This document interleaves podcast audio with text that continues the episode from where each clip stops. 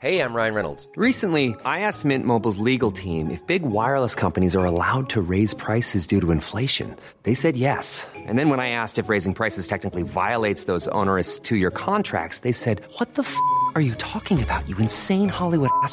F- So to recap, we're cutting the price of Mint Unlimited from $30 a month to just $15 a month. Give it a try at mintmobile.com slash switch. $45 upfront for three months plus taxes and fees. Promo rate for new customers for limited time. Unlimited more than 40 gigabytes per month. Slows. Full terms at mintmobile.com.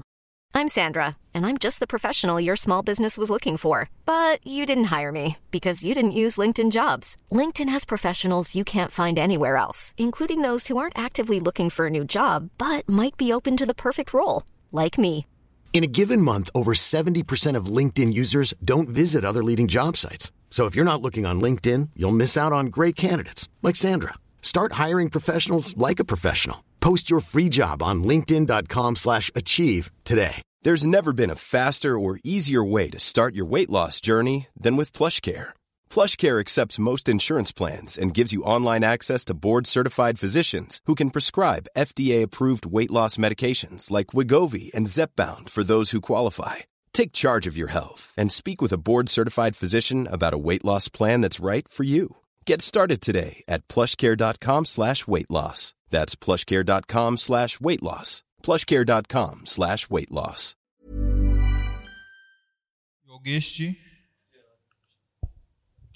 Shri Harivansh महाराज श्री आपके चरणों में कोटि कोटि प्रणाम। महाराज जी मेरा सवाल गीता जी पर आधारित है।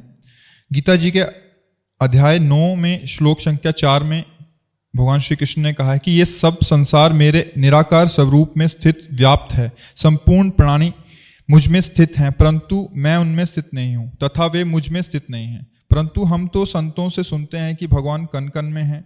महाराज जी कृपया इस श्लोक को समझाने की कृपा करें। हम्म, जैसे शरीर पंचभूतों से बना है, अब इसमें पंचभूत प्रवेश ना करें। पंचभूतों से बना है और पंचभूत कहें कि मैं इस देह में प्रवेश नहीं करता हूँ और मेरे से ही ये देह बना हुआ है। तो उसी बात को भगवान घुमा के कह रहे केवल समझना है। जो पहले से तो प्रवेश क्या करें? वही इंद्री बने, वही मन बने, वही त्रिगुण माया बने, वही सारा खेल तो कि- किसमें प्रवेश करें? दूसरा हो तो उसमें प्रवेश करे ना। वही तो बने हुए हैं ना। यही तो बात समझा रहे हैं। और शास्त्र की वाक्य से घुमा के होते कि बिना भागवतिक बुद्धि के आप उसे समझ नहीं सकते हैं। जैसे जल बर्फ़ बना है। अब जल कह दे कि मैं बर्फ़ में प्रवेश नहीं करता हूँ। मैं उसमें नहीं हूँ और बर्फ़ मेरे में नहीं है। तो आप क्या समझेंगे? विनोदी तो समझेंगे ना। क्योंकि जल ही बर्फ़ बना है, बर्फ़ ही जल स्वरूप है। नहीं समझ में आई अभी? है? पहले से भगवान वहाँ विद्यमान है तो प्रवेश क्या करे? पहले से विद्यमान है, इन्हीं रूपों में विराजमान है तो वो प्रवेश क्या करे? वो वो समझना है भगवान की उस वाक्य महिमा को। भगवान के भगवान ऐसे वाक्य बोलते हैं कि जैसे जादूगर जादू दिखाता है तो जमूरे को पता है, सबको नहीं पता है। ये कैसे सोने का सिक्का निकाल रहा और चांदी का सिक्का निकाल रहा अगर वो निकाल लेता तो वो काहे को गली गली डोलता वो जानता है। तो ऐसे ही भगवान के वाक्यों को कोई भगवत अनन्य तन्मयता प्राप्ति की भक्ति जान सकता है दूसरा नहीं। भगवान जो कहते हैं कि मैं उनमें प्रवेश नहीं करता वो मुझमें नहीं है। क्योंकि वही वो बले हुए हैं। समझनी ये बात। ये बात। महाराज जी जप में राधा वल्लभ श्री हरिवंश की अपेक्षा राधा नाम में ज़्यादा मन लगता है। कृपया दोनों में से किसी एक नाम को जपने का। हाँ तो जपो हम तो जब देश देते थे कहते राधा या राधा वल्लभ श्री हरिवंश नाम जप। जय टक्कर, ठक्कर। श्री हरिवंश महाराज, श्री। महाराज, श्री, क्या संसार में रहकर भगवत प्राप्ति का निश्चय किया जाए तो प्रभु पथ प्रदर्शित करते हैं? हाँ बिल्कुल करते हैं। वही सर्वगुरु हैं, वे सबके गुरु, जितने भी महात्मा हैं, सब उन्हीं के वचनों और उन्हीं के चरण रज के प्रताप से गुरु बनते, महात्मा बनते जगत गुरु भगवान सबका हृदय में ज्ञान उपदेश करके परमार्थ का पोषण करते हैं। गुरु बनाने के पहले भी तो वही पकड़े हुए थे। किसी का भी, कोई जो गुरु नहीं वर्ण किया था, तब भी तो वही जगत गुरु पकड़ के लाए, वही तो संभाल रहे हैं। गुरु तो अब मिले हैं, पर जगत गुरु तो तुम्हें गर्भ से ही संभालते चले आ रहे हैं। उन्होंने मनुष्य शरीर दिया उन्हीं जगत गुरु ने, और वही जगत गुरु गुरु रूप में आकर के उपदेश कर रहे हैं, पर प्रधानता वही गुरु है, वही भगवान ही सबके ज्ञान दाता है। कोई अहंकार करके अगर बोले कि ऐसा वैसा तो वो केवल माया का विलास है और कुछ नहीं। तरंग बहुत मुझमें ताव दे, समुद्र के ऊपर अटखेलियाँ कर रही है। उसी का है सब कुछ। समुद्र का ही तो स्वरूप है तरंग। और वो ऐसे ही कोई ज्ञान के अभिमान में अलग बात है, नहीं तो जगत गुरु भगवान ही सबके गुरुदेव हैं। वही गुरु रूप में आकर के भी बंदो गुरु, बंदो गुरुपद कंज कृपा सिंधु नर रूप हरि हरि ही ऐसा आकर वो क्या सर्वेश्वर सर्व गुरु गुरुओं के भी परम गुरु भगवान श्री कृष्ण है। भगवान श्री हरि है, इसमें कोई संशय नहीं। वो गुरु मंत्र ले या ना ले, हरि सबको दुलार करके सबको सतमार्ग बताते हैं। उनकी बात मान जाए तो उसका कल्याण हो जाए। वो बात ना माने तो गुरु बना लेने पर भी नरक मिलता है। बात ना माने तो गुरु बना लेने पर थोड़ी कि परम पद मिल जाता है, उसको भी नरक मिलेगा। अगर आचरण बुरे करोगे, भाई आप किसी भी डिपार्टमेंट में सरकारी हो जाए और वहाँ आप उसके कानून के हिसाब से न चलेंगे तो जेल आपको भी मिलेगी, ऐसा नहीं है कि केवल चोरों के लिए ही जेल है। अगर आप अच्छे आचरण करेंगे तो आपके लिए अलग कानून है, बुरे आचरण करेंगे तो चाहे जितने कानून के पदाधिकारी हो तो भी आपको दंड मिलेगा, ऐसे ही अंकित जी, महाराज जी के चरणों में कोटि कोटि नमन। महाराज जी, आजकल के जो बच्चे हैं, जो संसारिक कॉलेज आदि में रहते हैं, आपका सत्संग सुनते हैं या संतों का सत्संग सुनते हैं तो उनमें प्रेरणा होती है कि वो नाम जप करें और वृंदावन धाम वास करें बट माता पिता अनुकूल नहीं रहने के कारण वो वृंदावन वास करें इसकी तो हम प्रेरणा नहीं करेंगे लेकिन हम कहीं जा नहीं पाते पर हमारे हृदय में एक ललक रहती है कि हमारे जो नौजवान हैं ये थोड़ा तो सत्संग सुने थोड़ा तो शास्त्र स्वाध्याय करें क्योंकि अपने को वो ऐसे बर्बाद कर रहे हैं कि उनको महत्व ही नहीं पता अपने जीवन का। शराब पी करके उन्मत्तता में ऐसी गाड़ी चलाई, मर गए। ऐसे आचरण किए, गोली मार दी गई।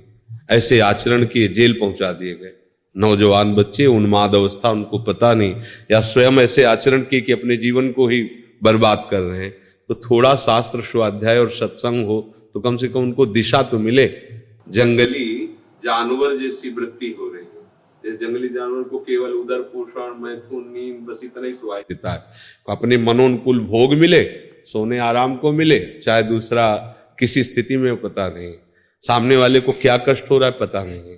केवल अपनी वासना की पूर्ति अपना। तो ऐसे लोग ना माता पिता का आदर करते हैं, ना गुरुजनों का आदर करते हैं, ना शास्त्र का। तो मनमानी आचरण करने के कारण अमूल्य जीवन को ऐसे व्यर्थ में नष्ट कर देते हैं। व्यर्थ में नष्ट कर देते हैं। बिल्कुल व्यर्थ में नष्ट कर देते हैं। ये जितनी भी गंदी बातें हैं मदिरा पान करना, मांस खाना, जुआ खेलना बेविचार करना, ये सब महापाप है। बुद्धि को भ्रष्ट कराकर ऐसे जीव को नष्ट हो जाता ये समझ में नहीं आता, मनुष्य शरीर बड़ा अमूल्य है बच्चा। ये बार बार नहीं मिलता है। मान लो, चौरासी लाख योनियों में एक बार कृपा करके मिल गया। अब जैसे आपने अच्छे आचरण किए तो आपको हो सकता है अगला जन्म मनुष्य जन्म मिल जाए। जो चूक हुई उसको सुधारने, लेकिन आप ऐसे मिटिया मिट कर दिए। एक हज़ार रुपया दिए गए, एक एक के पूरे एक हज़ार बर्बाद कर दिए तो अगली बार पिता तुम्हें एक रुपया भी नहीं देगा।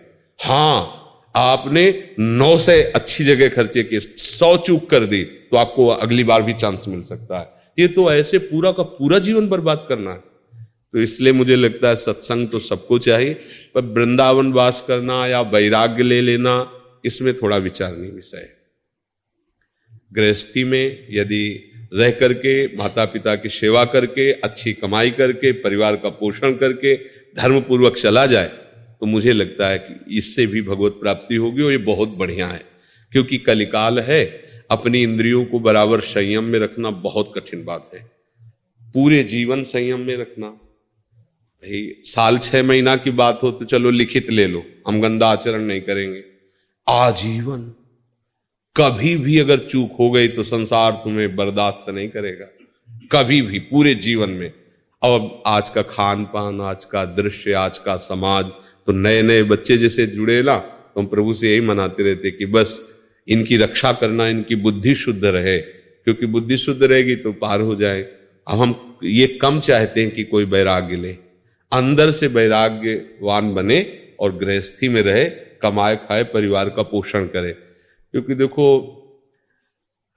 जब कोई शासन करता नहीं होता, तब फिर धीरे धीरे बुद्धि ढीली हो जाती है। अभी जैसे भगवत कृपा से अपने लोग हैं तो अब जितने बच्चा बच्ची हैं, आँख नहीं उठा सकते। अंतर और बाहर दोनों जगह से श्री जी संभाले हैं, लेकिन कल ये शरीर न रहे। फिर अगर वो स्वयं में परिपक्व नहीं है तो मान लो जो सेवा में है, वो आपको कह सकते हैं कि आप ऐसा मत करो। जब आप मनमानी करोगे तो फिर वो क्या कर सकते हैं? क्योंकि आप स्वतंत्र है, आप अपने। अच्छा अभी हमारा क्या जैसे अपने बेटे को कहा थोड़ी जाता स्वतंत्र हो तो इसीलिए लगता है कि आप यदि परिपक्व नहीं हुए तो आपको कौन संभाल पाएगा आगे? इसलिए चाहिए कि गृहस्थी धर्म में रहे। अगर मन थोड़ा भी फिसड्डू नज़र आवे कि फिसल सकता है तो वैराग्य नहीं सोचना चाहिए। फिर घर गृहस्थी में ब्याह करे, धर्म से चले माता पिता को भगवान मानकर उनकी सेवा करे और जवानी है, खूब मेहनत करो, धर्म से कमाओ, दूसरों का हित करो, मंगल करो, भगवान प्रसन्न हो जाएँगे। हाँ वृंदावन वास या भगवत प्राप्ति, फिर तो ऐसी बात होनी चाहिए कि हमारे आसपास सारे विषय हो, फिर भी मेरा मन चलाए है मानना हो, ये पहले चेक कर ले।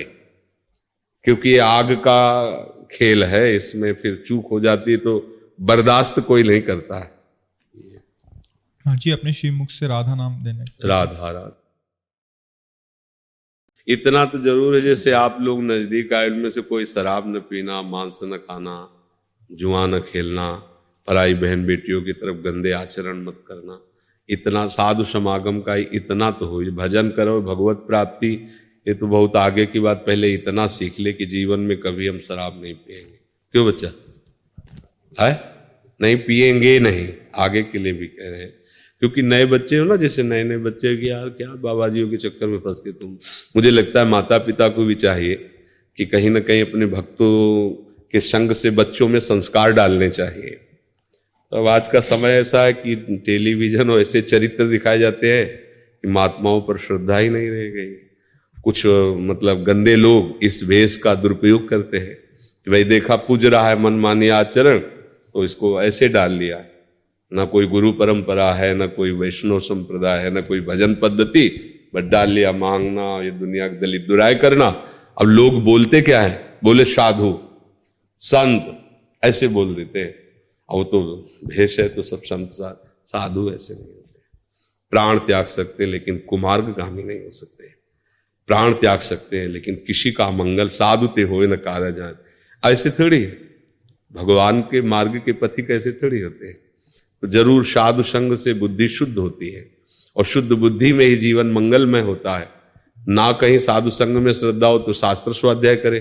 गीता है, भागवत है, रामायण है, बड़े सरल सरल महापुरुषों ने ग्रंथों की रचना की, उनका स्वाध्याय तो बुद्धि शुद्ध होती है उससे। ठीक है। दिनेश जी। सदगुरुदेव भगवान के श्री चरणों में कोटि कोटि नमन। महाराज जी, ग्रस्त में रहते हुए प्यारी जू की स्मृति, चिंतन कैसा बने निरंतर, उनकी निजता का कैसे अनुभव करें? निरंतर कृपा कैसे अनुभव में आए और कैसे उनके निज जन हो और और ठसक बढ़े? देखो, जहाँ हमारी महत्व बुद्धि होती है, वहाँ हमें चिंतन करना नहीं होता, स्वाभाविक होता है। प्रगट में देखो, हम देह का चिंतन करते नहीं, पर कभी भूलते नहीं है। हमारे अंदर महत्व बैठ गया, भोगों का महत्व बैठ गया शरीर का महत्व बैठ गया रिश्ते नातों का। अब हम श्री जी को अपना वाणी से कहते हैं, पर अंदर से महत्व अन्य का है, इसीलिए निरंतर भजन नहीं होता।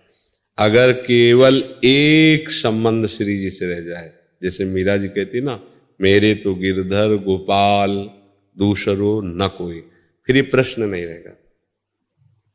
फिर प्रश्न रहेगा। फिर तो मन, बुद्धि, चित्त, अहम, ये उन्हीं की ठसक में भर जाएँगे, उन्हीं का सतत चिंतन होता रहेगा। बस साधना इसी बात की कि हमारा कोई प्रिय न रह जाए,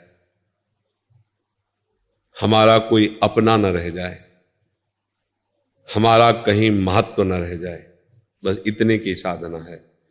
शेष आगे सब कृपा से आपको खुद अनुभव में आने लगेगा। ये अपने तरफ़ से करना होगा। क्योंकि हम ही ने संबंध माना है और इसे हमें ही छोड़ना होगा। अगर हम माने हुए संबंधों का राग बनाए रखे तो हमारा पतन हो जाएगा। तो कोई कहे, गृहस्थी में कैसे त्यागे? भाई बाबा जी तो सब त्याग के बैठ जाए, लेकिन गृहस्थी में। राग त्यागने की बात कहते हैं। राग त्यागने का सहज उपाय है। हमारा जिससे जो संबंध है हमें उसके प्रति क्या कर्तव्य करना है? पर ये करते रहें। उसका हमारे प्रति क्या कर्तव्य है? ये मांग ना करें तो राग का त्याग हो जाएगा। समझ पा रहे? ये हमारे माता है, हमारे पिता है, हमारी पत्नी हमारा पुत्र है, ये। हमारा इनके लिए क्या कर्तव्य है? उसका आप पालन करो तो राग नष्ट हो जाएगा और प्रभु से अनुराग होने लगेगा। हम फंस कहाँ जाते हैं कि हम इनके पति हैं तो इसका हमारे प्रति क्या कर्तव्य है?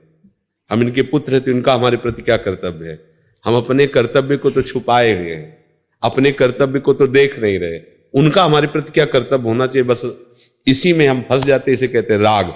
और जो राग का परिणाम होता है, द्वेष, क्रोधावेश, तभी अपने पूज्य जनों पर हाथ उठा देता है, गाली देता है, या घर में लड़ाई झगड़ा करता है। कारण उसका होता है, वो सही समझ ना होने के कारण। नहीं तो घर में रहते हुए भी वो महात्मा है। अपने कर्तव्य को देख करके सबके प्रति अपना व्यवहार, जो शास्त्र सम्मत है, वैसा करे तो आप देखो राग नहीं रह जाएगा। ये युक्ति है। गृहस्थी में रहते हुए भी वो सबकी सेवा करते हुए भी वो राग रहित रहेगा। जैसे गोपीजन। गोपीजन अपने घर में ही थे।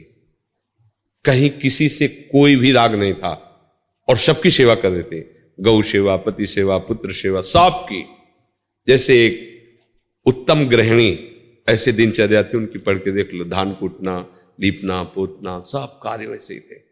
पर किसी से राग नहीं था, ना अपने शरीर से, न किसी शरीर संबंधियों से। हर समय श्री कृष्ण अनुराग में मगन रहते। महान रस, रास में उनका प्रवेश हो गया। वो श्री कृष्ण की प्यारी बनी। बस यही हमारी भक्ति का स्वरूप होना चाहिए। हम अपने कर्तव्य से मन को न चुराएँ। जो हमारा कर्तव्य, हम उस वो हमारे प्रति कैसा बर्ताव करता है यह हमें नहीं देखना। वो हमें सहना है।